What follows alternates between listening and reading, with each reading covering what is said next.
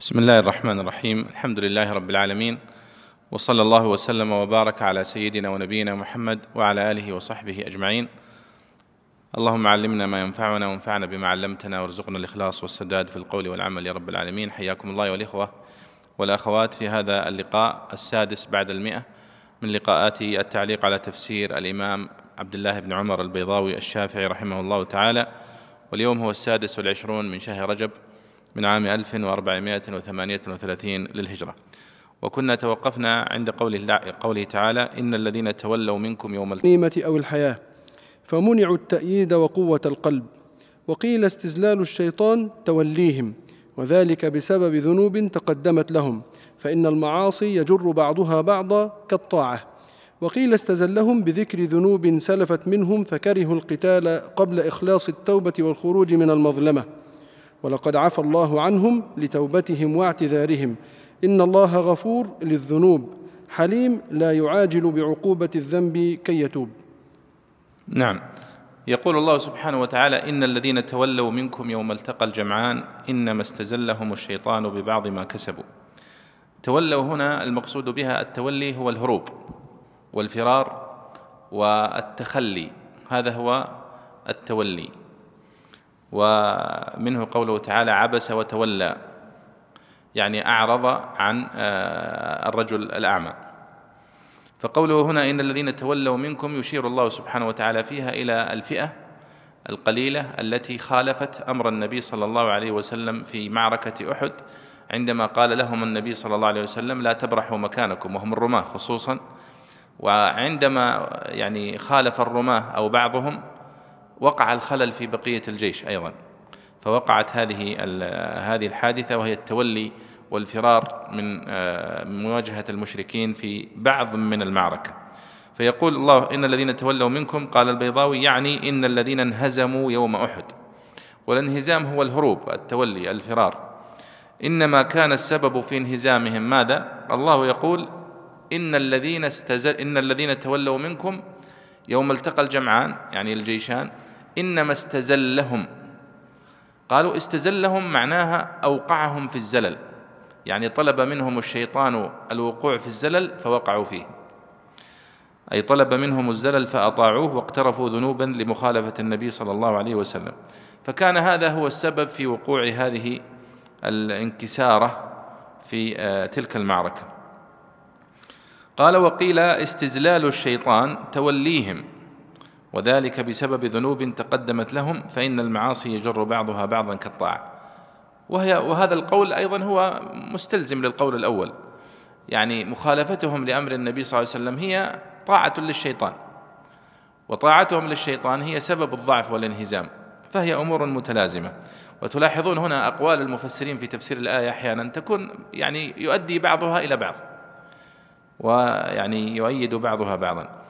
وقال وقيل استزلهم بذكر ذنوب سلفت منهم فكرهوا القتال قبل إخلاص التوبة والخروج من المظلمة وهذا نوع من التكلف فيه وإنما هو واضح أن مخالفتهم لأن أمر النبي صلى الله عليه وسلم هو المقصود باستزلال الشيطان لهم.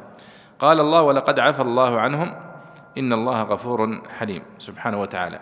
وهذا من رحمته سبحانه وتعالى بالنبي صلى الله عليه وسلم والصحابة الكرام الذين هم يخوضون هذه المعارك في أول تاريخ الإسلام. ولذلك عفى الله عنهم غفر الله لهم حلم عليهم وأظهر ذلك لهم حتى تطمئن قلوبهم رضي الله عنهم وأرضاهم. نعم. قال رحمه الله يا أيها الذين آمنوا لا تكونوا كالذين كفروا يعني المنافقين. وقالوا لإخوانهم لأجلهم وفيهم. ومعنى أخوتهم اتفاقهم في النسب أو المذهب. إذا ضربوا في الأرض إذا, إذا سافروا فيها وأبعدوا للتجارة أو غيرها. وكان حقه إذ لقوله قالوا لكنه جاء على حكاية الحال الماضية. أو كانوا غزا جمع غاز كعاف وعفا. لو كانوا عندنا ما ماتوا وما قتلوا مفعول قالوا. وهو يدل على أن, على أن إخوانهم لم يكونوا مخاطبين به. ليجعل الله ذلك حسرة في قلوبهم متعلق بقالوا على أن اللام لام العاقبة مثلها في, في ليكون لهم عدوا وحزنا أو لا تكونوا أي لا تكونوا مثلهم في النطق بذلك القول والاعتقاد ليجعله حسرة في قلوبهم خاصة. فذلك إشارة إلى ما دل عليه قولهم من الاعتقاد. وقيل إلى ما دل عليه النهي أي لا تكونوا مثلهم ليجعل الله انتفاء كونكم مثلهم حسرة في قلوبهم فإن مخالفتهم ومضادتهم مما يغمهم. والله يحيي ويميت ردا لقولهم أي هو المؤثر في الحياة والممات لا الإقامة والسفر. فإنه تعالى قد يحيي المسافر والغازي ويميت المقيم والقاعد. والله بما تعملون بصير. تهديد للمؤمنين على أن يماثلوهم. وقرأ ابن كثير وحمزة والكسائي بالياء على أنه وعيد للذين كفروا. نعم هذه الآية نداء من الله سبحانه وتعالى للمؤمنين بعدم طاعة المنافقين والكافرين. وأعداء الإسلام فيقول يا أيها الذين آمنوا لا تكونوا كالذين كفروا وقالوا لإخوانهم إذا ضربوا في الأرض أو كانوا غزا لو كانوا عندنا ما ماتوا وما قتلوا. والذين قالوا ذلك كما تقدم في الآيات هم المنافقون. أتباع عبد الله بن أبي الذين انسحبوا قبل بدء معركة أحد وكانوا ثلث الجيش تقريبا 300 رجل. فهم الذين يقولون هذه المقولة ووصفهم بالذين كفروا إشارة أيها الإخوة إلى أن النفاق كفر. بل هو من أشد أشد من الكفر الظاهر. قال وقالوا لإخوانهم أي لأجلهم وفيهم ومعنى أخوتهم اتفاقهم في النسب أو المذهب. وفي القرآن الكريم ذكر الله سبحانه وتعالى أخوة بعض الأنبياء لأقوامهم مع أنهم كفار. وإلى عاد أخاهم هودا وإلى ثمود أخاهم صالحا ونحو ذلك مع أنهم كفار. ولكنه نسبه إليهم آه، لأنه منهم وحتى لوط يعني وإلى آه، إذ قال لقومه فايضا نسبه إليهم مع أنهم لم ليس منهم. لوط عليه السلام جاء إليهم من الخارج لكن المقصود أنهم هم القوم الذين أرسل إليهم فنسب إليهم.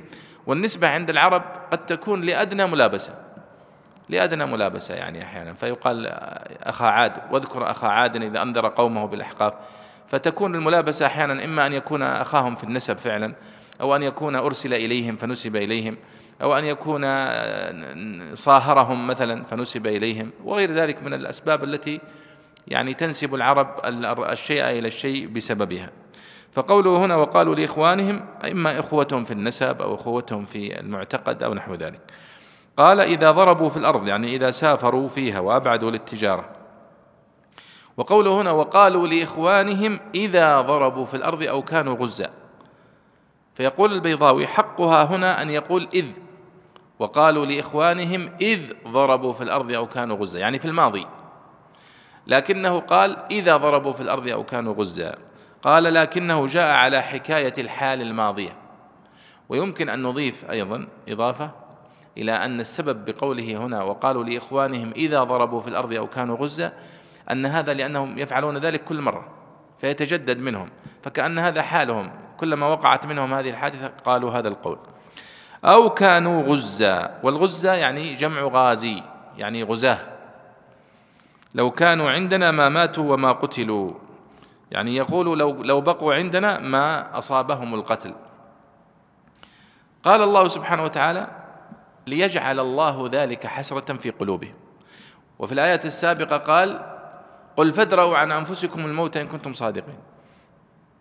هل تظنون أنكم تستطيعون تدفعون الموت؟ قل لو كنتم في بيوتكم لبرز الذين كتب عليهم القتل إلى مضاجعهم. آه، فالأجل إذا وقع لا يتأخر ولا يتقدم والأسباب تتعدد. قال ليجعل الله ذلك حسرة في قلوبهم يعني كأن هذا هو العاقبة التي تنتظرهم على مثل هذا القول. آه، فهي لام العاقبة. قال البيضاوي هنا مثلها في ليكون لهم عدوا وحزنا. يشير إلى قوله تعالى فالتقطه في قصة موسى فالتقطه آل فرعون ليكون لهم عدوا وحزنا. آل فرعون ما التقطوا موسى ليكون لهم عدوا وحزنا؟ التقطوه ليكون قرة عين لي ولك صح؟ لكن في النتيجة صارت عكسية. فلذلك يسمونها في اللغة لام العاقبة وهي أن يقع للشيء عاقبة لم تكن آه، مقدرة أو مخططة للفاعل. ففرعون عندما ربى موسى ما رباه لكي يكون له عدوا وحزنا وإنما رباه لكي يكون قرة عين له ويكون آه، يعني ابنا له ونحو ذلك. لكن الذي حدث أنه يعني كانت نهايته على يده بتدبير الله سبحانه وتعالى. قال أو لا تكونوا أي لا تكونوا مثلهم في النطق بذلك القول والاعتقاد ليجعله حسرة في قلوبهم. أيضا يقول كأن النهي هنا نهي عن هذا القول. لا تقولوا للناس إذا ضربوا في الأرض أو كانوا غزا لو كانوا عندنا ما ماتوا وما قتلوا. لا يقول ذلك مؤمن. يؤمن بالقدر وبالقضاء والقدر. وإنما لا يقول هذا إلا من كان في قلبه مرض أو من كان في قلبه آه، ضعف في الإيمان بالقضاء والقدر. طيب قال والله يحيي ويميت. ردا لقولهم. فالله سبحانه وتعالى هو المؤثر هو المقدر للحياة والموت. وليس الذي يعني يتسبب في موت الإنسان هو السفر أو القتال مثلا. ولذلك لاحظوا مثلا خالد بن وليد رضي الله عنه كم معركة دخل في حياته؟ دخل معارك كثيرة ولكنه مات على فراشه. وبعضهم شارك في معركة واحدة فقط وقتل مباشرة. فالأجل لا يقدمه الحرب ولا يؤخره. ولذلك يعني كان جاء الإسلام بالحث على كما في هذه الآية. ولئن متم أو قتلتم في سبيل أو قتلتم لا إلى الله تحشرون. بالحث على الشجاعة والإقدام والصبر والمصابرة وأن هذا هو تصرف المؤمن الصادق الذي يعلم علما يقينيا أن الأجل لا يتقدم ولا يتأخر.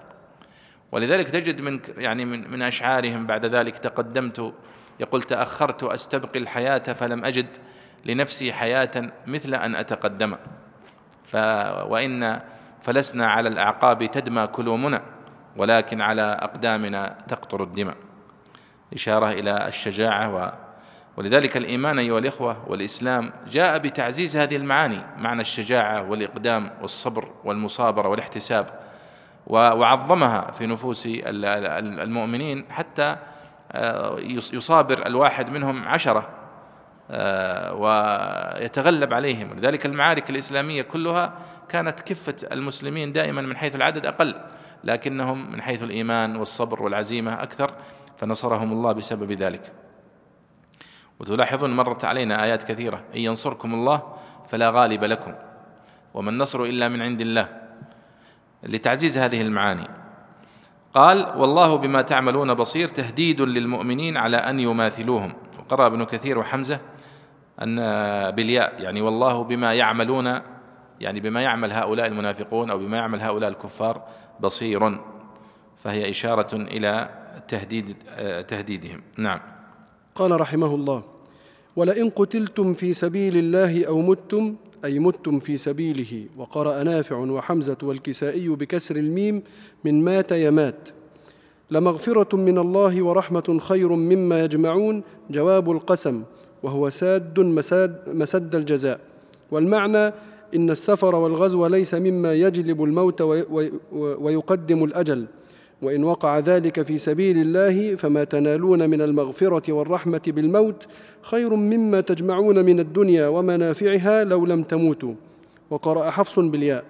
ولئن متم أو قتلتم أي على أي وجه اتفق هلاككم لإلى الله تحشرون لإلى معبودكم الذي توجهتم إليه وبذلتم مهجكم لوجهه. لا إلى غيره لا محالة تحشرون. فيوفي جزاءكم ويعظم ثوابكم. وقرأ نافع وحمزة والكسائي متم بالكسر. نعم. يقول الله سبحانه وتعالى لتعزيز هذا المعنى يقول يعني حتى يذهب من نفوس المؤمنين هذا الظن وهو أنهم يقتلون لأنهم خرجوا في المعركة. لا.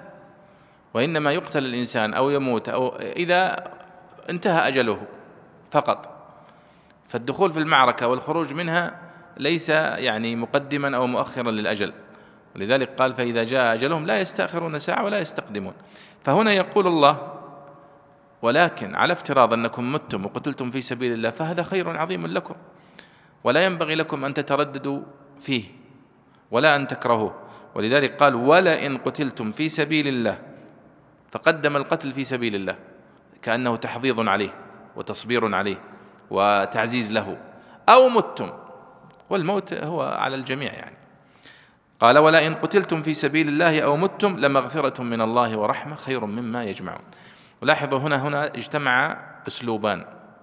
وهو أسلوب القسم وأسلوب الشرط. فقال ولئن. الواو هنا واو القسم. ثم اللام هي اللام الموطئة للقسم التي تمهد. وإن هنا شرط فجاء قسم ثم بعده شرط. وهناك قاعدة في طبعا القسم له جواب والشرط له جواب. والجواب واحد هنا أصلا.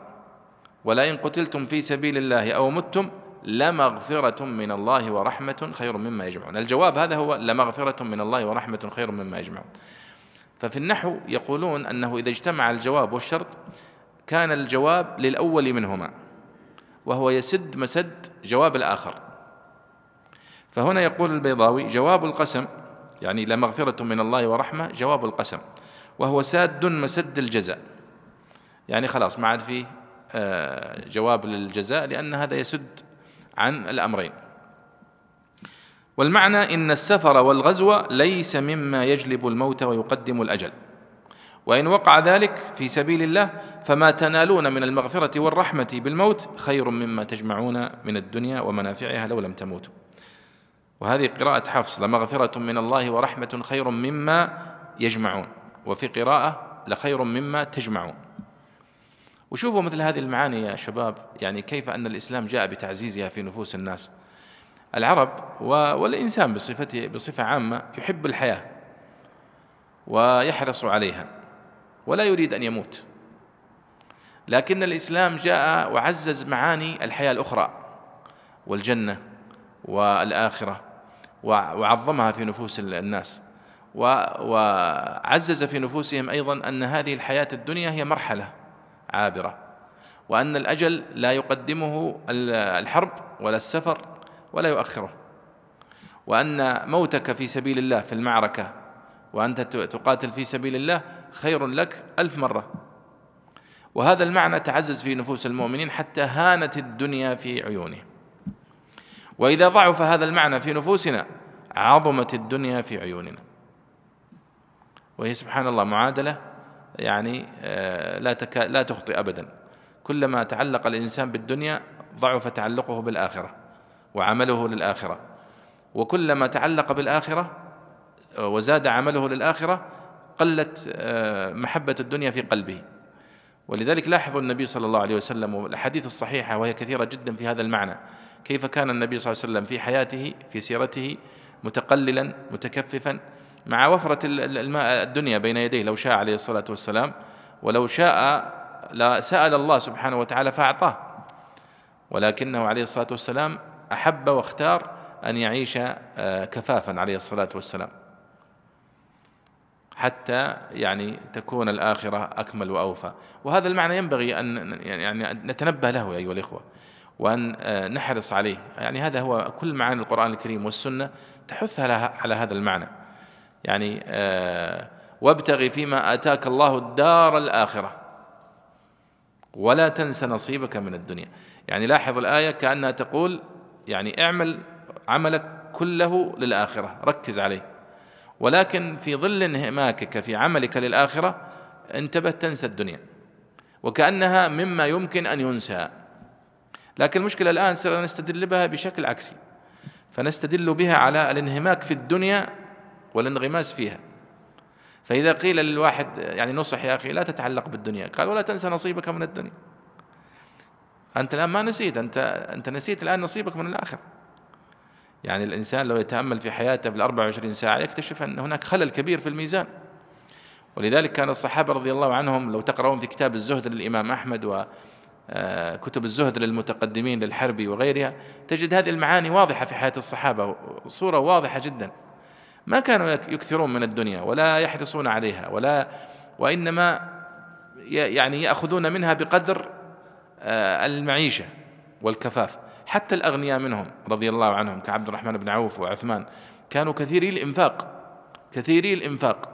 فلا يبقى لهم إلا يعني ما يبقى لأمثالهم لعامة الناس. بل بعضهم ينفق ماله كله كما حدث مع أبي بكر وكما حدث مع عثمان في مواضع كثيرة. لأنهم فهموا هذه الحقيقة حقيقة الدنيا والآخرة. وبالمناسبة يعني كتب آه، الرقائق وكتب الزهد وكتب التصوف القديمة. مهمة جدا كتب الزهد. مهم جدا أن يقرأ فيها طالب العلم وأن يتأمل فيها وأن يستحضر هذه المعاني المهمة جدا أيها الإخوة لأن الحياة الدنيا آه، تغر الإنسان تخدعه بزينتها. والله سبحانه وتعالى قد أخبرنا في ذلك قال إنما الحياة الدنيا لعب ولهو وزينة وتفاخر وتكاثر بينكم في الأموال والأولاد. يعني هذه طبيعة الدنيا. فإذا لم ينتبه المؤمن لأنه قد نبهنا الله سبحانه وتعالى في مثل هذه الآيات ونبهنا النبي في أحاديث كثيرة فما الفرق إذا بينك وبين الذي لا يعلم أو الذي لا يؤمن بالنبي صلى الله عليه وسلم؟ فالله يقول هنا ولئن آه، قتلتم في سبيل الله أو متم لمغفرة من الله ورحمة خير مما يجمعون. فلا ينبغي للمؤمن أن يكره أن يقتل في سبيل الله آه، فإن هذا خير مما يجمع مهما جمع. قال ولئن متم أو قتلتم لا إلى الله تحشرون. هنا يقول ولئن قتلتم في سبيل الله أو متم فقدم القتل في سبيل الله على الموت. ثم جاء قال ولئن متم أو قتلتم لا إلى الله ترجعون. يعني أنت في النهاية سترجع إلى الله. إن إلينا إيابهم ثم إن إلينا حسابهم. سواء مت في هذه المعركة أو مت في في سفر أو مت في فراشك فالحساب على الله سبحانه وتعالى وهو الذي يعلم النيات. قال لا إلى الله تحشرون. أي الذي توجهتم إليه وبذلتم موهجكم لوجهه لا إلى غيره تحشرون أي تجمعون وتأتون إليه فيوفي جزاءكم ويعظم ثوابكم. وقرأ نافع وحمزة والكسائي متم بالكسر.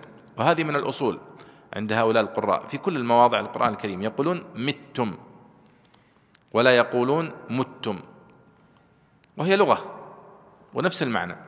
وهذه من الاختلافات اللي تجدونها بين القراء ولكن ليس لها أثر في المعنى. ولئن متم أو ولئن متم. كلها بمعنى واحد. لكن قبائل يقولون مات يمات ومت وقبائل تقول مات يموت بالواو أو بفتح الميم. طيب فبما رحمة من الله قال رحمه الله فبما رحمة من الله لنت لهم أي فبرحمة وما مزيدة للتأكيد والتنبيه والدلالة على أن على أنه على أن لينه لهم ما كان إلا برحمة من الله وهو ربطه على جأشه وتوفيقه للرفق بهم حتى اغتم لهم بعد بعد أن خالفوه. ولو كنت فظا سيء الخلق جافيا غليظ القلب قاسيه لانفضوا من حولك لتفرقوا عنك ولم يسكنوا إليك. فاعف عنهم فيما يختص بك واستغفر لهم فيما لله وشاورهم في الأمر أي في أمر الحرب إذ الكلام فيه أو فيما يصح أن يشاور فيه استظهارا برأيهم وتطيبا لنفوسهم وتمهيدا لسنة المشاورة للأمة. فإذا عزمت فإذا وطأت فإذا وطنت نفسك على شيء بعد الشورى فتوكل على الله في إمضاء أمرك على ما هو أصلح لك فإنه لا يعلمه سواه. وقرئ فإذا عزمت على التكلم أي فإذا عزمت لك على شيء وعينته لك فتوكل على الله ولا تشاور, ولا تشاور فيه أحدا. إن الله يحب المتوكلين فينصرهم ويهديهم إلى الصلاح. نعم. هذه الآية العظيمة سبحان الله يعني هي يعني تكاد تكون نبراس بل هي كذلك لكل مؤمن أيها الإخوة. شوفوا وصف النبي صلى الله عليه وسلم في هذا الموضع. يعني الآن الله يتحدث عن بعد نهاية معركة أحد ووقع كاد النبي يقتل عليه الصلاة والسلام في هذه المعركة وقتل عدد كبير من أصحابه المقربين. فالله سبحانه وتعالى يقول له يا محمد فبما رحمة من الله لنت لهم ولو كنت فظا غليظ القلب لانفضوا من حولك فاعف عنهم واستغفر لهم وشاورهم في الأمر فإذا عزمت فتوكل على الله. الله سبحانه وتعالى يوصيه بأمور. اولا الرحمة. والبقاء على هذا الأسلوب الرائع النبوي في الرحمة والتعامل بالرحمة مع الصحابة الكرام رضي الله عنهم. وهذا هو كان منهج النبي صلى الله عليه وسلم كان رحيما كما وصفه الله بالمؤمنين رؤوف رحيم. فالله يقول هنا فبما رحمة من الله. وش معنى الآية هنا؟ هي فبرحمة من الله. طيب وش معنى فبما رحمة من الله طيب الماء هذه؟ وش وظيفتها؟ قالوا هذه مزيدة للتأكيد. يقول أي فبرحمة وما مزيدة للتأكيد والتنبيه والدلالة على أن لينه لهم ما كان إلا برحمة من الله وهو ربطه على جأشه وتوفيقه للرفق بهم حتى اغتم لهم بعد أن خالفوه. لولا هذه الرحمة التي كانت في تصرفات النبي صلى الله عليه وسلم وفي أخلاقه لما استطاع أن يبلغ هذا الدين ولما استطاع أن يجمع حوله كل هؤلاء الصحابة الكرام رضي الله عنهم. فكيف بغيره؟ يعني إذا كان النبي صلى الله عليه وسلم المؤيد بالوحي على فضله ونبله وأخلاقه العظيمة يقول الله لولا هذه الرحمة التي رحمك الله بها فكنت لينا لطيفا آه، متواضعا آه، خلوقا مع الصحابة لم فضوا من حولك. ولا ومعنى الكلام ولا ما استطعت أن تبلغ هذه الرسالة. ولذلك قال ولو كنت فظا الفظ هو غليظ القلب الشرس. الأزعر الخلق هذا الفظ من فظاظة الخلق وقسوتها ووعورتها. وبعدين قال غليظ القلب مع أن القلب واحد ترى عند الجميع يعني الإنسان الرقيق والإنسان الغليظ. القلب واحد يعني نفس ضخة الدم ونفس البطين والأذين وال. لكن التعبير هنا بغلظة القلب يعني عن قساوته وعن زعارة التصرفات وقسوة التصرفات. وإلا فيعني عضلة القلب لا تختلف. قال لم فضوا من حولك أي لتفرقوا عنك ولم يسكنوا إليك. فماذا يصنع؟ قال فاعف عنهم. أي عمن أخطأ منهم. في حقك فاعف عنهم. واستغفر لهم فيما أخطأوا فيه في حق الله. وشاورهم في الأمر. وهذه عجيبة لأن أصلا المشاكل اللي حصلت كلها وقعت في غزوة أحد كانت بسبب المشاورة. لأنه أراد النبي صلى الله عليه وسلم أن يبقى في المدينة وكان هذا هو رأي عدد كبير من أهل المدينة خاصة عبد الله بن أبي ومجموعة من الصحابة رأوا أن يبقوا في المدينة ويتحصنوا في المدينة. وكان على المدينة سور لا يستطيع أحد أن يدخل فيه. لكن الشباب المتحمسين رأوا أن يخرجوا إلى المشركين في خارج المدينة فأطاعهم النبي صلى الله عليه وسلم وخرج فوقع ما وقع. فلو كان النبي صلى الله عليه وسلم سيتصرف يعني تصرف بناء على هذه الذي حدث لا لما شاورهم مرة أخرى. طيب أنا مشاور أنا شاورتكم وهذا الذي حدث. لكن الله سبحانه وتعالى أراد أن يعزز هذا المبدأ في حياة المسلمين وأن يكون بعد هذه الحادثة بالذات التي وقع فيها الانكسار. لأنه إذا نجح المشروع بسبب المشاورة طبيعي أنك تقول شاورهم في الأمر.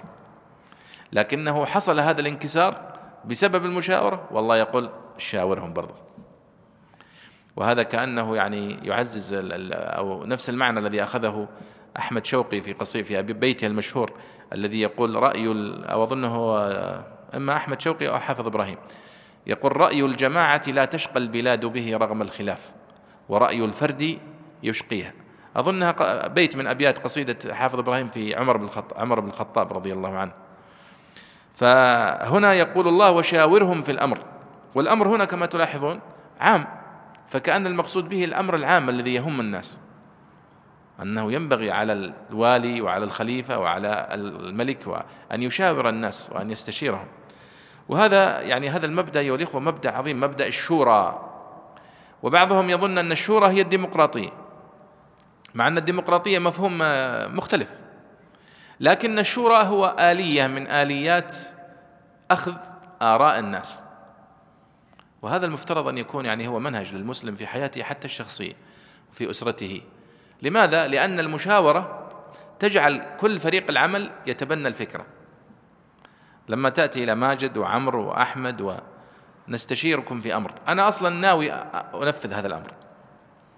لكنني لا أظهر لكم هذا وأشاوركم في الأمر. وفي النهاية أنفذ نفس القرار التي في رأسي لكنني استشرتكم فيه. فعندما نأتي لتنفيذ هذا المشروع كلنا نتحمس له لأنه يشعر ماجد أنه أخذ رأيه في الموضوع وعمر أخذ رأيه وأحمد أخذ رأيه. لكن عندما تأتي بمشروع ولو كان مشروع رائع جدا ولكنك لا تشاورهم فيه فإنهم لا يتحمسون للمشروع كما يتحمسون له لو كانوا آه، استشيروا فيه. وهذا مبدأ الشورى. مبدأ الشورى أيضا يجعل الجميع يتحمل مسؤولية النتائج. وفي نفس الوقت يشترك في النجاح. هذا هو مبدأ رائع جدا. ولذلك المسلمون هنا الله سبحانه وتعالى يقول وشاورهم في الأمر. خذ خذ رأيهم. استمع لآراء الناس. والاختلاف في الرأي هو يعزز هذا المبدأ ولا يعارضه. لأن هذا شيء طبيعي. في أي في أي فكرة أو أي أمر أو يختلف الناس فيه. كل واحد له زاوية نظر مختلفة. لكن العبرة في النهاية بالمجموع بالأدلة بالمصالح والمفاسد ينظر هذا الدكتور زهير يأتي برأي وعلي يأتي برأي ما انتبه له زهير وهكذا. ثم في النهاية ينضج الموضوع فيتخذ القرار. فإن وقع النجاح فهو للجميع. وإن وقع الانكسار فكل يشعر أنه كان مشارك أنه أخذ رأيه وهكذا. قال فاعف فإذا عزمت فتوكل على الله. شوفوا هذا شاورهم في الأمر نعم لكن لابد من الحسم. أحيانا نتخذ الشورى نحن وسيلة لتفريق الأمر وتضييع الأمر وربما أحيانا إيقاف الأمر وهذا خطأ. أنت تأخذ بالرأي وتشاور ولكن إذا اتضح لك لابد أن تتخذ القرار. واتخاذ القرار دائما هو من صفات القائد. بل إن القيادة هي قرار. الذي لا يحسن أن يتخذ قرار لا يصلح أن يكون قائد. مهما كان منصبه. بل إنه قد يكون في منصب عظيم. ولكنه لا يتردد في القرارات. فيضيع الملك ويضيع الإدارة ويضيع المشروع. لذلك لا بد من اتخاذ القرارات في النهاية. بل إن القائد الذي يتخذ القرارات ولو كانت خطأ خير من القائد المتردد. وقديما يقال قال إذا كنت ذا رأي فكن ذا عزيمة. عزيمة يعني صاحب قرار وتتخذ قرار وتتحمل مسؤوليته لأن معنى أن تتخذ قرار تتحمل المسؤولية. ما هو تتخذ قرارات وبعدين تتنصل من المسؤوليات؟ لا. فإن فساد الرأي أن تتردد. النبي صلى الله عليه وسلم في معركة أحد استشار الناس. فقال أناس نبقى في المدينة نتحصن في المدينة. وقال أناس لا يا رسول الله نخرج. آه وكذا وكذا. فحسم الموضوع عليه الصلاة والسلام وأخذ دخل إلى بيته ولبس لأمته للحرب وخرج. فقال هؤلاء الذين أشاروا عليه بالخروج لعلنا أكرهناك يا رسول الله. يعني كانوا يقولون معليش كأننا أكرهناك. خلنا نجلس في المدينة. قال لا ما كان لنبي لبس لأمته أن يخلعها حتى يقضي الله بينه وبين عدوه. طلع. هنا هنا القيادة. شوف اتخاذ القرار عدم التردد. بالرغم من كل هذه النتائج التي ترتبت عليه لكن هذه هي طبيعة القيادة. يحصل فيها نجاحات باهرة ويحصل فيها انكسارات. ولكن هذه طبيعة الحياة. قال الله فإذا عزمت فتوكل على الله. يعني إذا بان لك الأمر واتخذت فاتخذ القرار وتوكل على الله. وهذه طبيعة المسلم أيها الإخوة يعني حتى في قضايا القيادة الآن وفي الآن نتحدث عن تطوير الذات ودروس القيادة. الذين يتحدثون فيها من الوجهة الغربية يتحدثون عنها بعيدا عن هذه المعاني. معاني التوكل على الله معاني البركة معاني التوفيق. هذه ما هي موجودة عندهم. وإنما ينقلونها لنا في الترجمات برؤيتها العلمانية البعيدة عن الدين والبعيدة عن القضايا الروحية مع أننا نحن لا يمكن أن نستغني عن القضايا الروحية. الواحد منا الآن تدخل أكبر اختبار وتذاكر وتصم الكتاب صم ولكنك في نفسك تقول يا رب يعينك يثبتك يسددك يلهمك يدلك هناك هناك هذه البركة وهذا التوكل على الله سبحانه وتعالى. هذه معاني عند المسلم حاضرة. وليست يعني آه، مجرد أنك تذاكر وستنجح تلقائيا. قد تذاكر وتحفظ ثم تصاب سبحان الله بانغلاق. تنسى المعلومات تنسى تخطئ في أشياء ظاهرة. ولذلك هذا المعنى قال فإذا عزمت يعني ووضح لك الأمر واتخذت القرار فتوكل على الله وأمضي في طريقك. وفي قراءة أخرى قال فإذا عزمت فتوكل على الله. يعني فإذا عزمت لك واخترت لك ورأيت القرار وانشرح صدرك له فتوكل على الله في المضي في هذا الطريق. فهي بهذين المعنيين. ولذلك قال البيضاوي فتوكل على الله في إمضاء أمرك على ما هو أصلح لك فإنه لا يعلمه سواه سبحانه وتعالى. وقرئ فإذا عزمت على التكلم أي فإذا عزمت لك على شيء وعينته لك فتوكل على الله ولا تشاور فيه أحدا.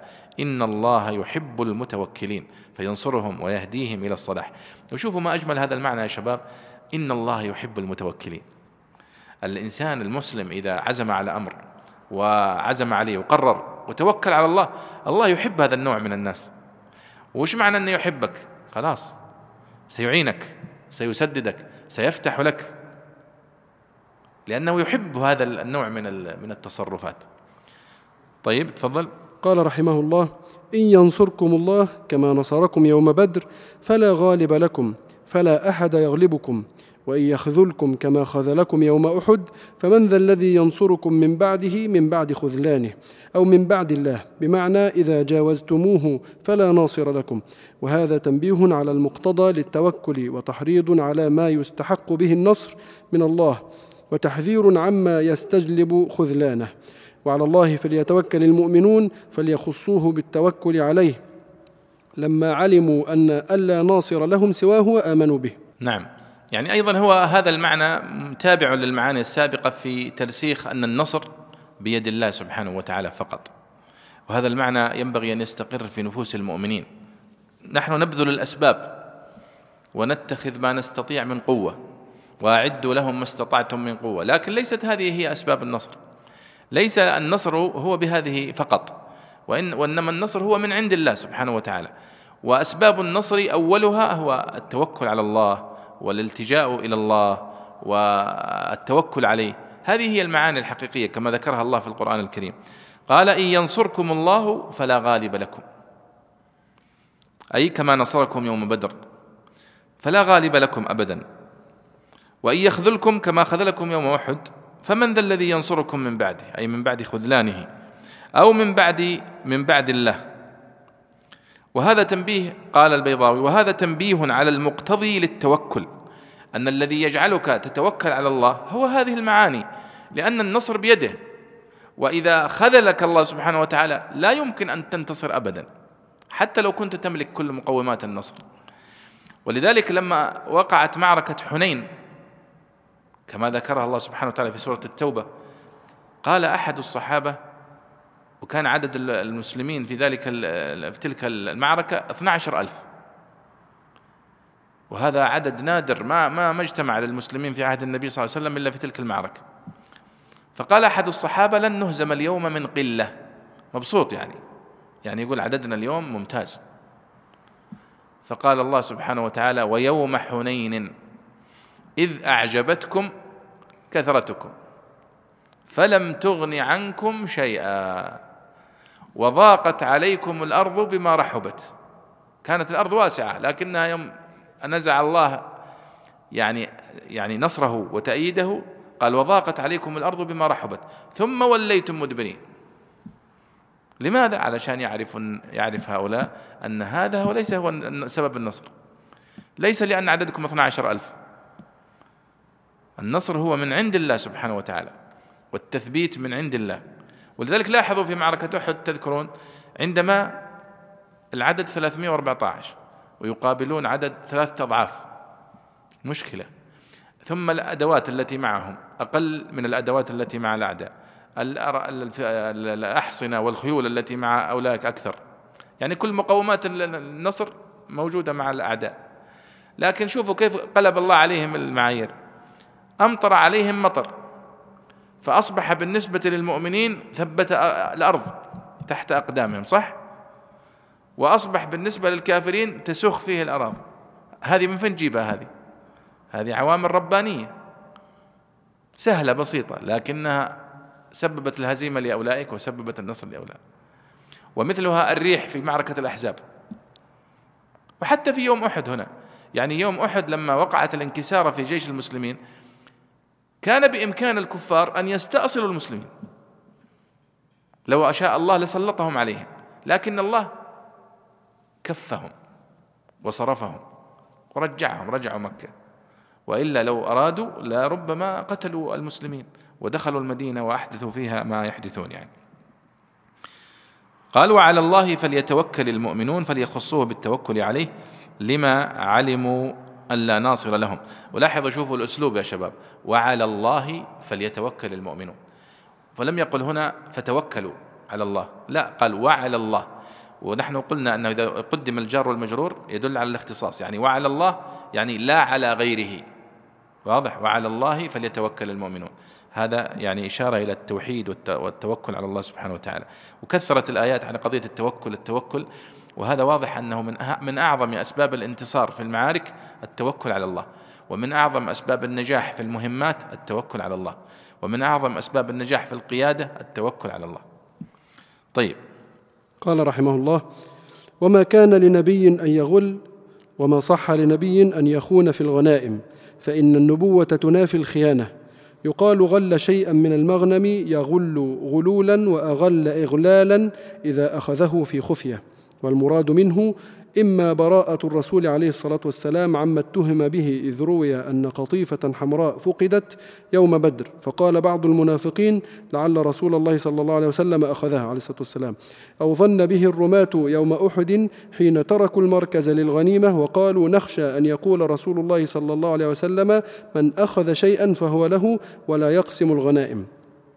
وإما المبالغة في النهي للرسول صلى الله عليه وسلم على ما روي أنه بعث طلائع فغنم رسول الله صلى الله عليه وسلم فقسم على من معه ولم يقسم للطلائع فنزلت. فيكون تسمية حرمان بعض المستحقين غلولا تغليظا ومبالغة ثانية. وقرأ نافع وابن عامر وحمزة والكسائي ويعقوب أن يغل على البناء للمفعول والمعنى وما صح له أن يوجد غالا أو أن ينسب إلى الغلول. ومن يغلل يأتي بما غل يوم القيامة يأتي بالذي غله يحمله على عنقه كما جاء في الحديث أو بما احتمل من وباله وإثمه. ثم توفى كل نفس ما كسبت يعني تعطى جزاء ما كسبت وافيا. وكان اللائق بما قبله أن يقال ثم يوفى ما كسبت لكنه عمم الحكم ليكون كالبرهان على المقصود والمبالغة فيه. فإنه إذا كان كل كاسب مجزيا بعمله فالغال مع عظم جرمه بذلك أولى. وهم لا يظلمون فلا ينقص ثواب مطيعهم ولا يزاد في عقاب عاصيهم. نعم يعني هذا في في معركة أحد لما آه، يعني خرج أو ترك الرماة موقعهم كان بسبب الغنائم صح؟ فقال الله سبحانه وتعالى في هذه الآية وما كان لنبي أن يغل. وهذا يعني تبرئة لكل الأنبياء عليهم الصلاة والسلام أنه لا يمكن أبدا أن يكون من أخلاق الأنبياء أن يغلوا الغنيمة بمعنى أن يأخذوا منها شيئا لا يحل لهم. وما كان لنبي أن يغل. الغل هنا هو الأخذ من الغنيمة قبل أن تقسم. وهي لا تجوز طبعا. قال الله ومن ومن يغلل يأتي بما غل يوم القيامة. يعني أي واحد يأخذ شيئا من هذه الأموال آه، فإنه سوف يأتي بها يوم القيامة. كما قال النبي صلى الله عليه وسلم في الحديث الصحيح فيأتي أحدهم وعلى كتفه بعير له رغاء ويأتي أحدهم وعلى آه، كتفه شاة تيعر. يعني من الأشياء التي سرقها من المال العام. تأتي يأتي بها يوم القيامة. ويعني اختلف المفسرون في هل هذا خاص بما يؤخذ في الغنيمة فقط. يعني هذا يؤخذ من المال العام. لكن هل هو خاص فقط بالغنيمة التي تكون قبل أن تقسم في الحرب؟ أم هو عام بكل المال العام الذي يأخذه الإنسان؟ مثلا الآن واحد موظف ويأخذ آه، من أموال من أموال الدولة ومن أموال المسلمين ما لا يحل له. هل يدخل فيه الغلول أو أن هذا خاص بما كان يعني بعد معركة قبل قسمته؟ هذا فيه خلاف. الآية تشير إلى هذا المعنى وهو معنى أن المقصود به فقط هو ما كان في في في معركة. قال والمراد منه إما براءة الرسول عليه الصلاة والسلام عما اتهم به إذ روي أن قطيفة حمراء فقدت يوم بدر فقال بعض المنافقين لعل الرسول صلى الله عليه وسلم أخذها. أو ظن به الرماة يوم أحد حين تركوا المركز للغنيمة وقالوا نخشى أن يقول الرسول صلى الله عليه وسلم من أخذ شيئا فهو له ولا يقسم الغنائم. وهذا وارد. وإما المبالغة في النهي للرسول صلى الله عليه وسلم عما على ما روي أنه بعث طلائع فغنم رسول الله فقسم على من معه ولم يقسم للطلائع فنزلت هذه الآية. وكل هذه يعني المعاني التي ذكرها البيضاوي هي محتملة. قد تكون هذه الآية نزلت بهذه الأسباب مجتمعة. وتبرئة للنبي صلى الله عليه وسلم. واضح أن فيها تبرئة للنبي صلى الله عليه وسلم عن ما اتهم به. أنه قد أخذ شيئا أو أنه يمكن أن يأخذ شيئا أو يمكن أن يقسم شيئا على أناس دون أناس. فالله يقول وما كان لنبي أن يغل. وهذا تبرئة للنبي صلى الله عليه وسلم ولكل الأنبياء أنه ليس من أخلاقهم عليهم الصلاة والسلام أن يغلوا آه، الأموال التي لا تحل لهم. قال ومن يغل يأتي بما غل يوم القيامة ثم توفى كل نفس ما كسبت وهم لا يظلمون. والبيضاوي هنا يقول أنه كان اللائق بما قبله أن يقول ثم يوفى ما كسبت يعني ومن يغل يأتي بما غل يوم القيامة ثم يوفى ما كسب. لكنه لم يقل وإنما قال ثم توفى كل نفس. فدل على التعميم هنا أكثر. آه لكنه عمم الحكم قال ليكون كالبرهان على المقصود والمبالغة فيه. فإنه إذا كان كل كاسب مجزيا بعمله فاللص هذا أو الذي يغل المال العام قبل أن يقسم هو من أولى الناس بأن يحاسب. والنبي صلى الله عليه وسلم قد ذكر هذا في الأحاديث أيضا قال من أخذ شبرا من الأرض طوقه من سبع أراضين. يعني من شبر من الأرض لا يحل له أموال لا تحل له بيدفعها سوف يدفعها. لكن المشكلة يدفعها في موقف آه، يدفعها من حسناته يدفعها من من مصيره كله. وهذا طبعا هذه الآية وأمثالها في القرآن الكريم هي تتحدث عن خطورة الولوغ في الأموال العامة. وللأسف الشديد أننا في مجتمعاتنا الإسلامية اليوم أصبح الناس يتساهلون في المال العام بشكل رهيب. فيعني ينظرون إلى الأموال التي للدولة أو للعمل أو إلى أنها كلأ مباح. أنت لو فعلت ما فعلت بمالك الخاص الأمر هين. لكن عندما تفعل وتتهاون وتسرف وتسرق وتأخذ من المال العام فإنك قد ارتكبت جريمة عظيمة. وتهدد الله عليها في القرآن الكريم وذكر النبي صلى الله عليه وسلم أيضا آه، غلظة عقوبتها في السنة النبوية. نعم يا أحمد أفمن اتبع رضوان الله؟ قال رحمه الله أفمن اتبع رضوان الله بالطاعة كمن باء رجع بسخط من الله بسبب المعاصي ومأواه جهنم وبئس المصير. الفرق بينه وبين المرجع أن المصير يجب أن يخالف الحالة الأولى ولا كذلك المرجع.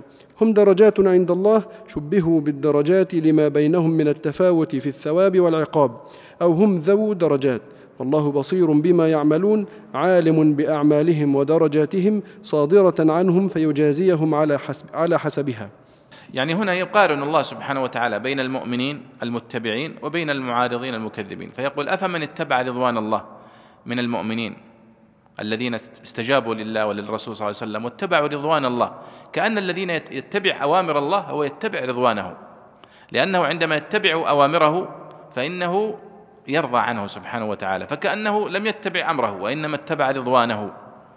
فقال أفمن اتبع رضوان الله كمن باء بسخط من الله؟ طبعا الجواب لا. الذين يعني اتبعوا رضوان الله خير مكانا في الدنيا والآخرة. قال كمن باء بسخط من الله. وباء معناتها في اللغة رجع. باء. كمن باء يعني رجع بسخط من الله بسبب المعاصي. البيضاوي يقول هنا الفرق بينه وبين المرجع. ومأواه جهنم وبئس المصير. الفرق بينه وبين المرجع. يعني بين المأوى وبين المصير. الفرق بينه وبين المرجع. أن المصير يجب أن يخالف الحالة الأولى ولا كذلك المرجع. يعني أنت ذهبت بحالة والمصير ترجع تصير في حالة أخرى. أما المرجع فهو أن تذهب وتعود بنفس الحالة. هكذا يفرق هو تفريق اللغوي بين المرجع وبين المصير آه، في في اللغة. ثم قال هم درجات عند الله يعني كل هؤلاء الذين اتبعوا رضوان الله هم درجات عند الله سبحانه وتعالى في الجنة. حسب اتباعهم حسب نواياهم حسب إخلاصهم حسب صدقهم حسب العمل. وأيضا من خالفه من خالف ومن كذب هم دركات أيضا. لكنه لم يذكرهم. قال هم درجات عند الله يدخل فيها المكذبون والصادقون والمؤمنون. شبهوا بالدرجات لما بينهم من التفاوت في الثواب والعقاب. أو هم على درجات. والله بصير بما يعملون أي عالم بأعمالهم ودرجاتهم فيجازيهم على حسبها سبحانه وتعالى. وهنا البيضاوي فسر بصير بمعنى عالم. يعني في قوله هنا والله بصير بما يعملون أي عالم بأعمالهم ودرجاتهم. والبصر هو أخص من العلم. فإذا كان الإنسان على بصيرة هو هو معناتها أنه على علم لكنه على علم زائد لأن البصيرة كأنه من البصر.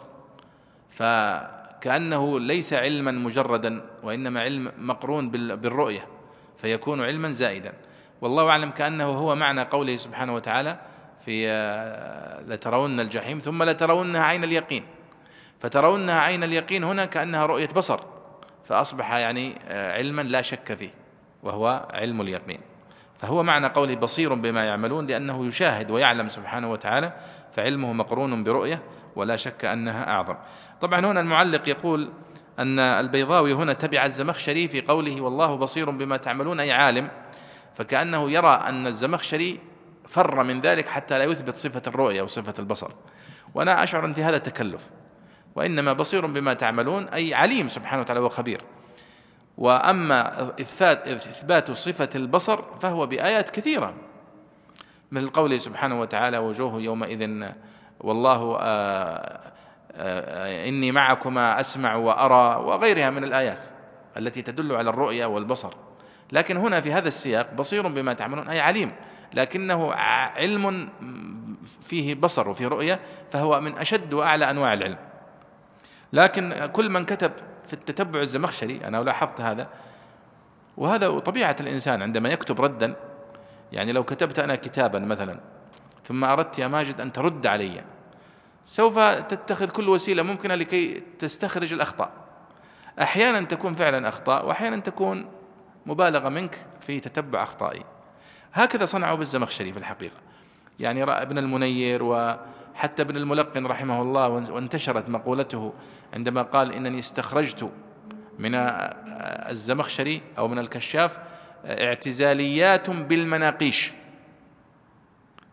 فحتى في قوله تعالى في سورة المائدة في سورة آل عمران هنا ما أدري هل مرت علينا آه، في قوله سبحانه لا لا ستأتي في نهاية السورة فمن زحزح عن النار وأدخل الجنة فقد فاز. فالبيضاوي فالزمخشري قال وهذا غاية الفوز أو نحو هذه العبارة. فقال ابن الملقن هو يريد بهذه العبارة أن ينفي الرؤية رؤية المؤمنين لربهم في الجنة. كيف؟ فمن زحزح عن, النار وأدخل الجنة فقد فاز. وش دخل هذه في هذه؟ قالوا لا أنت ما تعرف الزمخشري. الزمخشري كأنه يقول أن غاية الفوز للمؤمن أن يدخل الجنة. وأهل السنة يرون أن غاية الفوز للمؤمن أن يرى الله في الجنة.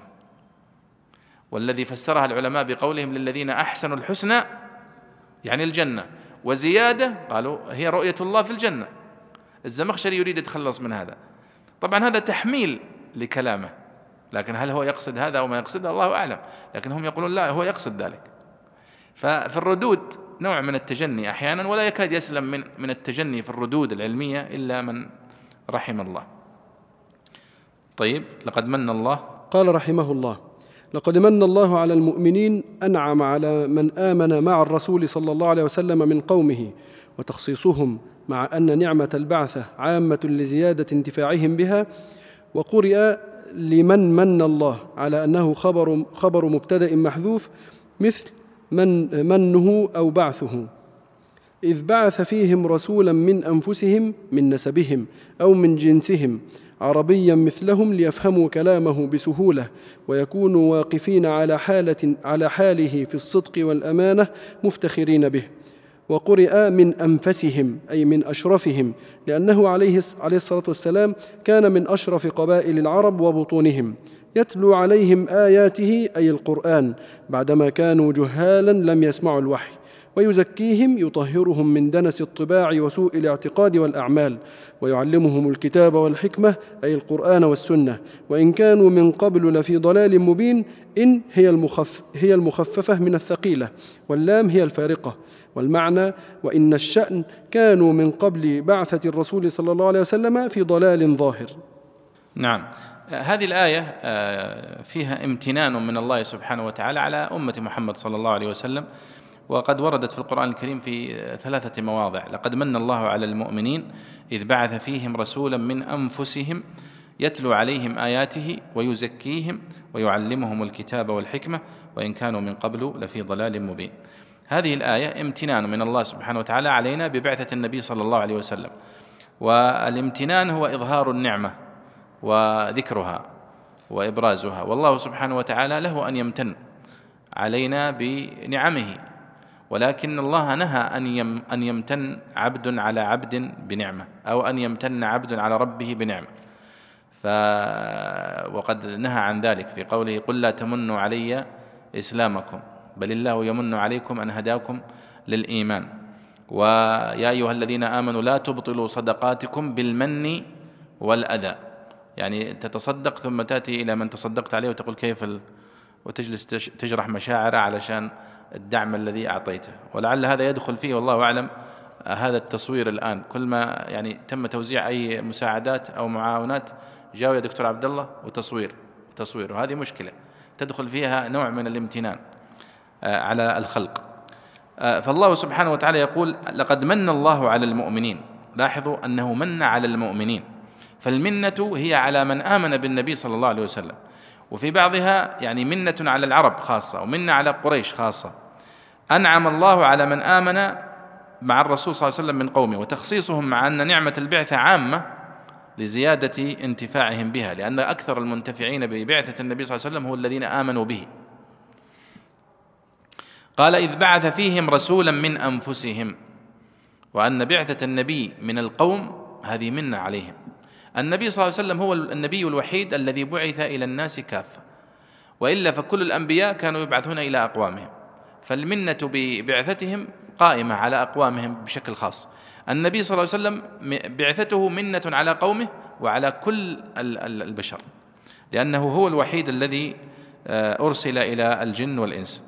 فيقول من أنفسهم يعني من من من قومهم من نسبهم آه، من جنسهم ليفهموا كلامه بسهولة ويكونوا واقفين على حاله إلى آخره.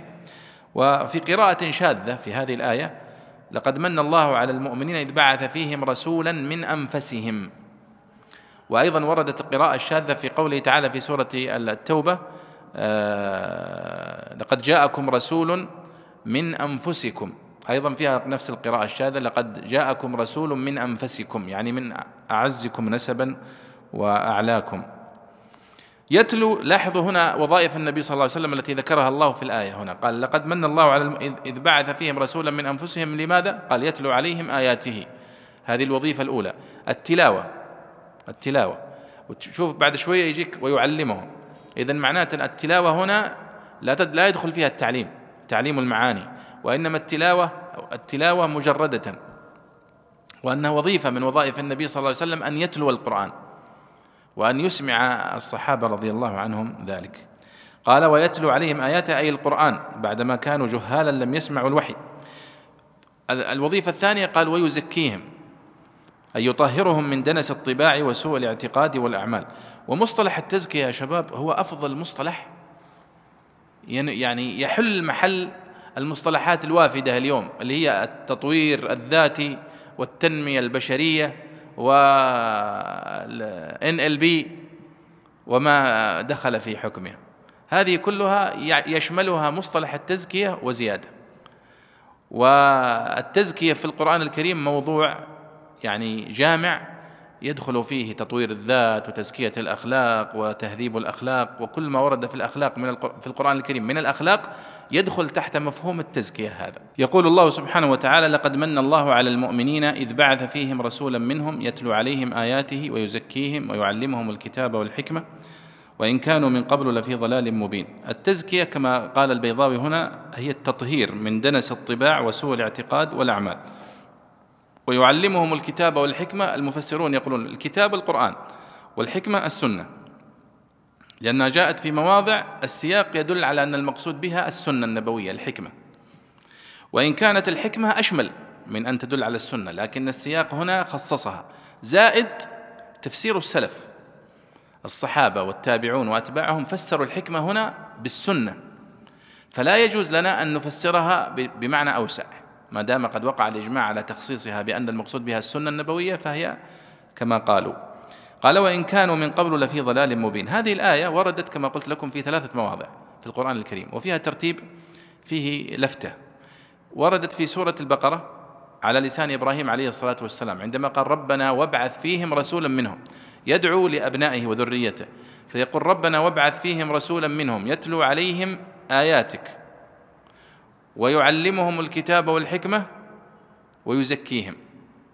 فإبراهيم في دعوته لربه وفي دعوته لذريته ولأمة محمد صلى الله عليه وسلم جاء بالترتيب كالتالي يتلو عليهم آياتك رقم واحد يعلمهم الكتاب والحكمة رقم اثنين يزكيهم رقم ثلاثة. أن الله سبحانه وتعالى ذكر في هذه الآية في سورة العمران ترتيبا مختلفا. فقال لقد من الله على المؤمنين إذ بعث فيهم رسولا منهم. يتلو عليهم آياته نفس الترتيب صح؟ ويزكيهم. فقدم التزكية على التعليم هنا. ثم قال ويعلمهم الكتاب والحكمة. وإن كانوا من قبل لفي ضلال آه نعم. وإن كانوا من قبل لفي ضلال مبين. ووردت في الموضع الثالث في سورة الجمعة في قوله سبحانه وتعالى هو الذي بعث في الأميين رسولا منهم ماذا يصنع؟ قال يتلو عليهم آياته ويزكيهم ويعلمهم الكتاب والحكمة. إذن إبراهيم عليه الصلاة والسلام عندما دعا قدم التعليم على التزكية. والله سبحانه وتعالى عندما امتن واستجاب قدم التزكية على التعليم. ففي هذا يعني استنباط دقيق وواضح وظاهر وهو أن التزكية مقدمة على التعليم وأن التربية مقدمة على التعليم. وكانت عندنا وزارة التربية والتعليم وفرحنا بذلك لأن زمان كان عندنا وزارة اسمها وزارة المعارف. فقالوا هذه الوزارة لا تدل على مدح ولا ذم. المعارف وزارة المعارف. كأن المقصود فقط هو المعرفة. في حين موجود في العراق وفي مصر وربما في غيرها من البلاد الإسلامية كل تسمى وزارة التربية والتعليم. لأن التربية مقدمة على التعليم كما في الآيات. ثم حولوها عندنا في السعودية وزارة التربية والتعليم وفرحنا بذلك. ثم حذفوها ورجعوها التعليم. فرجعنا في المشكلة نفسها. يعني التعليم ليس هو الغاية وإنما التربية مع التعليم. لأنه إذا لم يكن مع التعليم تربية فإنه قد يكون وباله على المرء أكثر. ولذلك يقول أحمد شوقي في أو أظن لا أحمد لا أظن أحمد شوقي أو لا حافظ إبراهيم عندما قال والعلم ما لم تكتنفه شمائل. أحمد شوقي أحمد شوقي. والعلم ما لم تكتنفه شمائل تحميه آه كان مظنة الإخفاق. آه وكذا قال آه الأخلاق العلم ليس ينفع وحده ما لم يتوج ربه بخلاقه. يعني حامل العلم إذا لم يتوج بأخلاق فإنه يصبح العلم وبال على الإنسان. ولذلك لاحظوا الآن العلم عندما نزعت منه هذه الأخلاق والتزكيه في الغرب يعني اكتشفوا القنبلة الذرية وهذه الأسلحة الفراغية والأسلحة أسلحة الدمار الشامل هذه كلها مخالفة لهذا المبدأ مبدأ التزكية. ولذلك فأنا أقول أيها الإخوة يعني موضوع التزكية في القرآن الكريم موضوع في غاية الأهمية وتتبع معانيه ودلالاته وكل ما يتعلق بالأخلاق في القرآن الكريم هو يدخل تحت مفهوم التزكية. فأما من أعطى واتقى وصدق بالحسنى فسنيسره. وقال قد أفلح من زكاها وقد خاب من دساها. آه إلى آخره. الآيات التي تتحدث عن التزكية هي أولى وأشمل وأدق في الدلالة على آه تهذيب النفس وعلى الأخلاق وعلى تطوير الذات من مفهوم المفاهيم الدخيلة والموجودة اللي هي التطوير الذاتي والتنمية البشرية وما يتعلق بها. التزكية أشمل للدلالة على هذه المعاني وتناوله في القرآن الكريم والسنة موضوع مهم جدا وأنا أعتقد أن في دراسات خاصة في هذا الموضوع. قال وإن كانوا من قبل لفي ضلال مبين أي إن كان هؤلاء العرب والمشركون من قبل هذه الهداية ومن قبل النبي صلى الله عليه وسلم كانوا في ضلال ظاهر واضح حتى إنهم هم أدركوا ذلك وظهر ذلك على ألسنتهم في روايات كثيرة. ولذلك لا يعني من من الروايات على سبيل المثال عندما هاجر الصحابة رضي الله عنهم الهجرة الأولى إلى الحبشة. فقريش يعني أراد كانت تضايقهم حتى أرسلت رسولا يحاول أن يسترجعهم. فلما جيء بالصحابة أو بعضهم إلى النجاشي قال يعني ما هي قصتكم مع يعني التي جئتم من أجلها وكذا؟ فقال إننا كنا قوما ثم ذكر آه، صفات المشركين. كنا نقطع الأرحام وكنا نعبد الأصنام وكنا نائد البنات وكنا إلى آخره. فكانت كل هذه الصفات هي ضلال مبين كما ذكرها الله سبحانه وتعالى في هذه الآية. وإن كانوا من قبل لفي ضلال مبين هم يعرفونه ويدركونه. طيب أولما أصابتكم مصيبة؟ قال رحمه الله أولما أصابتكم مصيبة قد أصبتم مثليها قلتم أن هذا الهمزة للتقريع والتقرير والواو عاطفة للجملة على ما سبق من, من قصة أحد أو على محذوف مثل أفعلتم كذا وقلتم. ولما ظرفه ظرفه المضاف إلى ما أصابتكم أي أي أقلتم حين أصابتكم مصيبة وهي قتل سبعين منكم يوم أحد والحال إنكم نلتم ضعفها يوم بدر من قتل سبعين وأسر سبعين من أين هذا أصابنا وقد وعدنا الله النصر؟ قل هو من عند أنفسكم أي مما اقترفته أنفسكم من مخالفة الأمر بترك المركز فإن الوعد كان مشروطا بالثبات والمطاوعة أو اختيار الخروج من المدينة. وعن علي رضي الله تعالى عنه باختياركم الفداء يوم بدر. إن الله على كل شيء قدير فيقدر على النصر ومنعه وعلى أن يصيب بكم ويصيب منكم. نعم يعني الله سبحانه وتعالى يعتب على من استنكر أن يصيب النبي صلى الله عليه وسلم والصحابة ما أصابهم في يوم أحد. وكأنه يقول يعني لماذا هذا الانكسار؟ فهذا الاستفهام إنكار. فقوله أولما أصابتكم مصيبة قد أصبتم مثليها. قلتم أن هذا يعني كأنه استنكار من الله لهذا السؤال. يعني هذا سؤال في غير محله. لأنكم أنتم قد فرطتم. الأمر الآخر أن الله قد نصركم من قبل يوم بدر. أنتم الآن أصبتم في أحد بسبب تفريطكم. أولما أصابتكم مصيبة وهي في أحد بقتل سبعين منكم وما حدث قد أصبتم مثليها في بدر. أنتم في بدر قتلتم سبعين وأسرتم سبعين. قلتم أن هذا يعني من أين جاءنا هذا؟ أن يعني من أين؟ قل هو من عند أنفسكم أي مما اقترفته أنفسكم من مخالفة وتحدثنا عنها أن المقصود بها مخالفة الرماة خصوصا. إن الله على كل شيء قدير. نعم. وما أصابكم؟ قال رحمه الله وما أصابكم يوم التقى الجمعان جمع المسلمين وجمع المشركين يريد يوم أحد فبإذن الله فهو كائن بقضائه أو تخليته الكفار سماها إذنا لأنها من لوازمه وليعلم المؤمنين. وليعلم الذين نافقوا وليتميز المؤمنون والمنافقون فيظهر فيظهر إيمان هؤلاء وكفر هؤلاء. وقيل لهم عطف على نافقوا داخل في الصلة أو في كلام مبتدأ. تعالوا قاتلوا في سبيل الله أو ادفعوا تقسيم للأمر عليهم وتخيير بين أن يقاتلوا للآخرة أو للدفع عن الأنفس والأموال. وقيل معناه قاتلوا الكفرة أو ادفعوهم بتكثيركم سواد المجاهدين. فإن كثره فإن كثرة السواد مما يروع العدو ويكسر منه. قالوا لو نعلم قتالا لاتبعناكم لو نعلم ما يصح أن يسمى قتالا لاتبعناكم فيه لكن ما أنتم عليه ليس بقتال بل إلقاء بالأنفس إلى التهلكة.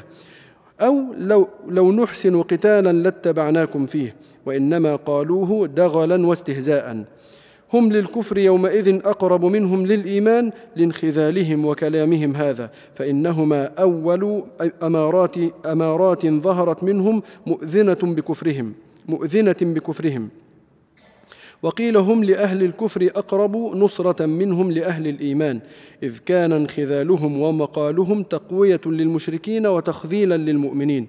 يقولون بأفواههم ما ليس في قلوبهم يظهرون خلاف ما يضمرون. لا تواطئ قلوبهم ألسنتهم بالإيمان. وإضافة القول إلى الأفواه تأكيد وتصوير. والله أعلم بما يكتمون من النفاق وما يخلو به بعضهم إلى بعض فإنه يعلمه مفصلا بعلم واجب وأنتم تعلمونه مجملا بأمارات.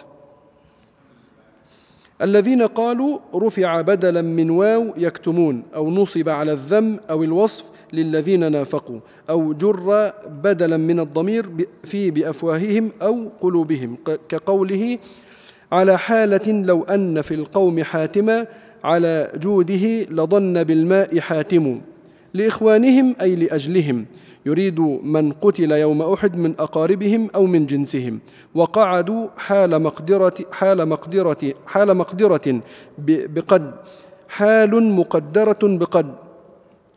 حال مقدرة بقد أي قالوا قاعدين عن القتال. لو أطاعونا في القعود بالمدينة ما قتلوا أي كما لم نق كما لم نقتل. قرأ هشام ما قتلوا بتشديد ما قتلوا بتشديد التاء.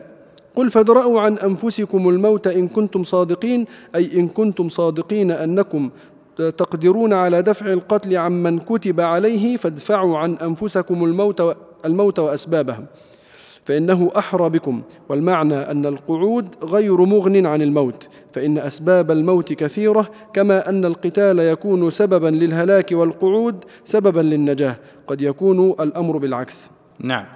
أحسنت.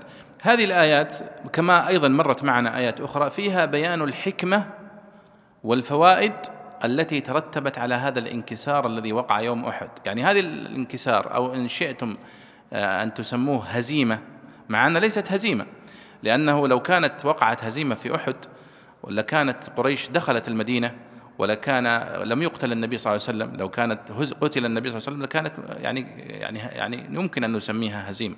لكنه انكسار. يعني الصحابة رضي الله عنهم والنبي صلى الله عليه وسلم انتصروا في أول المعركة فلما رأى الذين على جبل الرماة أن المسلمين قد انتصروا ورأوا المشركين يفرون نزلوا طلبا للغنائم فوقع ما وقع.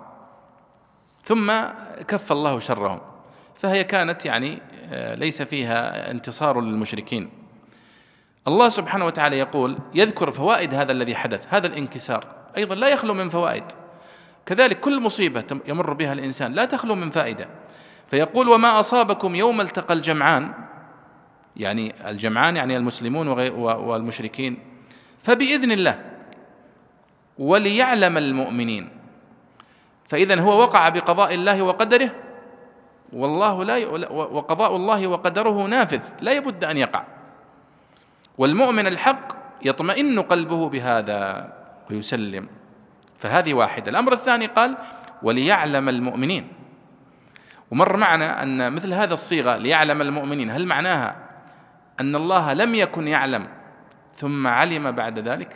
الصواب لا. لأن الله يعلم ما كان ويعلم الغيب سبحانه وتعالى ويعلم ما يكون حتى الذي لم يكن لو كان كيف سيكون؟ الله يعلمه. بدليل قوله تعالى ولو عد ولو ردوا لعادوا. مع أنهم لم يردوا لكن لو ردوا لعادوا. فاذا علمه يتعلق بما لم يقع لو وقع كيف يقع؟ لكن هنا في قوله وليعلم المؤمنين أي ليظهر إيمانهم. الآن قبل المعركة. كانوا كلهم زي بعض. المؤمنون والمنافقون زي بعض. لكن لما خاضوا المعركة تبين الصادق الثابت من الكذاب المنافق. ما كان ليحدث هذا الظهور الذي يترتب عليه الحساب. لأن الله لا يحاسبهم قبل وإنما يحاسبهم على ما يظهر منهم من أقوال ومن أفعال ومن اعتقادات. فقال وليعلم المؤمنين فيثيبهم. وأيضا الفائدة التي بعدها قال وليعلم الذين نافقوا. ما ينكشفون إلا في مثل هذه المواقف عند الابتلاءات. ولذلك موضوع الفتن في القرآن الكريم كما تلاحظون كثير. هذه المعارك هذه المواقف الصعبة هي التي تكشف معادن الناس تكشف إيمان المؤمن ونفاق المنافق وتكذيب المكذب وصدق الصادق وهكذا. ولذلك الله سبحانه وتعالى جعل هذا قانونا في هذه الحياة. أحسب الناس أن يتركوا؟ مش معهم لا يمكن. أن يقولوا آمنا يعني يدعون هذه الدعوة الكبيرة وهي الإيمان وهم لا يفتنون؟ لا يمكن هذا. ولقد فتنا الذين من قبلهم فليعلمن الله الذين صدقوا وليعلمن الكاذبين. فيجازي هؤلاء ويجازي هؤلاء. وقد نبه البيضاوي على هذا المعنى في أكثر من مكان. قال وليعلم الذين نافقوا يعني ليتميز المؤمنون والمنافقون. فيظهر إيمان هؤلاء وكفر هؤلاء. ثم وصف المنافقين. بأوصاف ظهرت على يعني في هذه المعركة. وقال وليعلم الذين نافقوا وقيل لهم تعالوا قاتلوا في سبيل الله أو ادفعوا. عندما خرجوا مع النبي صلى الله عليه وسلم ابن أبي ثم في الطريق انخذلوا. حاولوا فيهم أنهم يرجعون ويقنعون قالوا لا أصلا لا لا يوجد قتال ولو نعلم قتالا لاتبعناكم. يعني حاولوا أن يخرجوا من الموقف بطريقة أو بأخرى. فالله سبحانه وتعالى وصفهم بالنفاق وذكر هذه الصفات. قال وليعلم الذين نافقوا. وقيل لهم تعالوا قاتلوا في سبيل الله أو ادفعوا. يعني تقسيم للأمر عليهم وتخيير كما يقول. بين أن يقاتلوا للآخرة أو إذا كنتم لا تريدون أن تقاتلوا للآخرة على الأقل دافعوا عن المدينة دافعوا عن آه، نسائكم. كما يقول أبي وردي في قصيدته يقول فليتكم إذ لم تذودوا حمية عن الدين ذدتم غيرة للمحارم. لكن لا هذه ولا هذه. وقيل معناه قاتلوا الكفرة أو ادفعوهم بتكثير سواد المجاهدين فإن هذا أيضا يرعب الكفار. قالوا لو نعلم قتالا لاتبعناكم. هذا عذرهم. قال الله هم للكفر يومئذ أقرب منهم للإيمان. وهذه المعاني وهذا الكلام لا يمكن أن يقولها النبي صلى الله عليه وسلم لأن هذه تتعلق بسرائر الناس آه، معرفة حقيقة ما في قلوبهم. لكن الله سبحانه وتعالى يعلم السر وأخفى وكشف للنبي صلى الله عليه وسلم حقيقة قلوب هؤلاء. قال الله يقولون بأفواههم ما ليس في قلوبهم. أيضا هذا لا يطلع عليه إلا الله سبحانه وتعالى. يعني لأنهم يظهرون خلاف ما يضمرون. وهذا هو النفاق أيها الإخوة. النفاق هو إظهار الإيمان وإبطان الكفر. فهؤلاء المنافقون ما أظهروا التكذيب للنبي صلى الله عليه وسلم لكنه يظهر في مثل هذه التصرفات. ولذلك الله قال ولتعرفنهم في لحن القول. لا يمكن أن يستطيعوا أن يخفوا حقيقة ما في قلوبهم آه، دائما. وقوله يقولون بأفواههم أضاف القول إلى الأفواه ولا أحد يتكلم بغير فيه؟ مع أنه نظرية الخطاب الآن آه، تعرف أنها أوسع. يعني الكتابة تعتبر كلام والإشارة كلام والسكوت أحيانا كلام. لكنه هنا قال يقولون بأفواههم إشارة إلى يعني آه، تأكيد هذا وتصوير لهم أنهم كل إيمانهم فقط هو كلام باللسان فقط ولا يعدو أن يكون كلاما باللسان. قال والله أعلم بما يكتمون من النفاق وهذا تهديد. ثم قال الذين قالوا لإخوانهم وقعدوا. يعني هؤلاء القعدة المخذلين. الذين قالوا لإخوانهم لو أطاعونا ما قتلوا. ثم وشوفوا الجملة المعترضة. الذين قالوا لإخوانهم وقعدوا. هم قاعدين أصلا. ما ما شاركوا في المعركة. لكنهم يخذلون ويقعدون. قال الذين يقالوا لإخوانهم وقعدوا لو أطاعونا ما قتلوا. قل فادروا عن أنفسكم الموت إن كنتم صادقين. أي أن خروجهم إلى المعركة ليس هو السبب في موتهم. وإنما موتهم لأن الأجل انتهى. وكانوا سوف يموتون في هذا الوقت. ولكن اختار الله لهم أن يموتوا في المعركة. ولذلك قال قبل قليل ولئن متم أو ولئن قتلتم في سبيل الله أو متم لمغفرة من الله ورحمة خير مما يجمعون. فموت الإنسان في المعركة شهيدا في سبيل الله مقبلا غير مدبر أشرف له ألف مرة. وإلا فالأجل لن يتقدم ولن يتأخر. وكما قلنا خالد بن الوليد رضي الله عنه شارك في معارك كثيرة في الجاهلية والإسلام ومات على فراشه.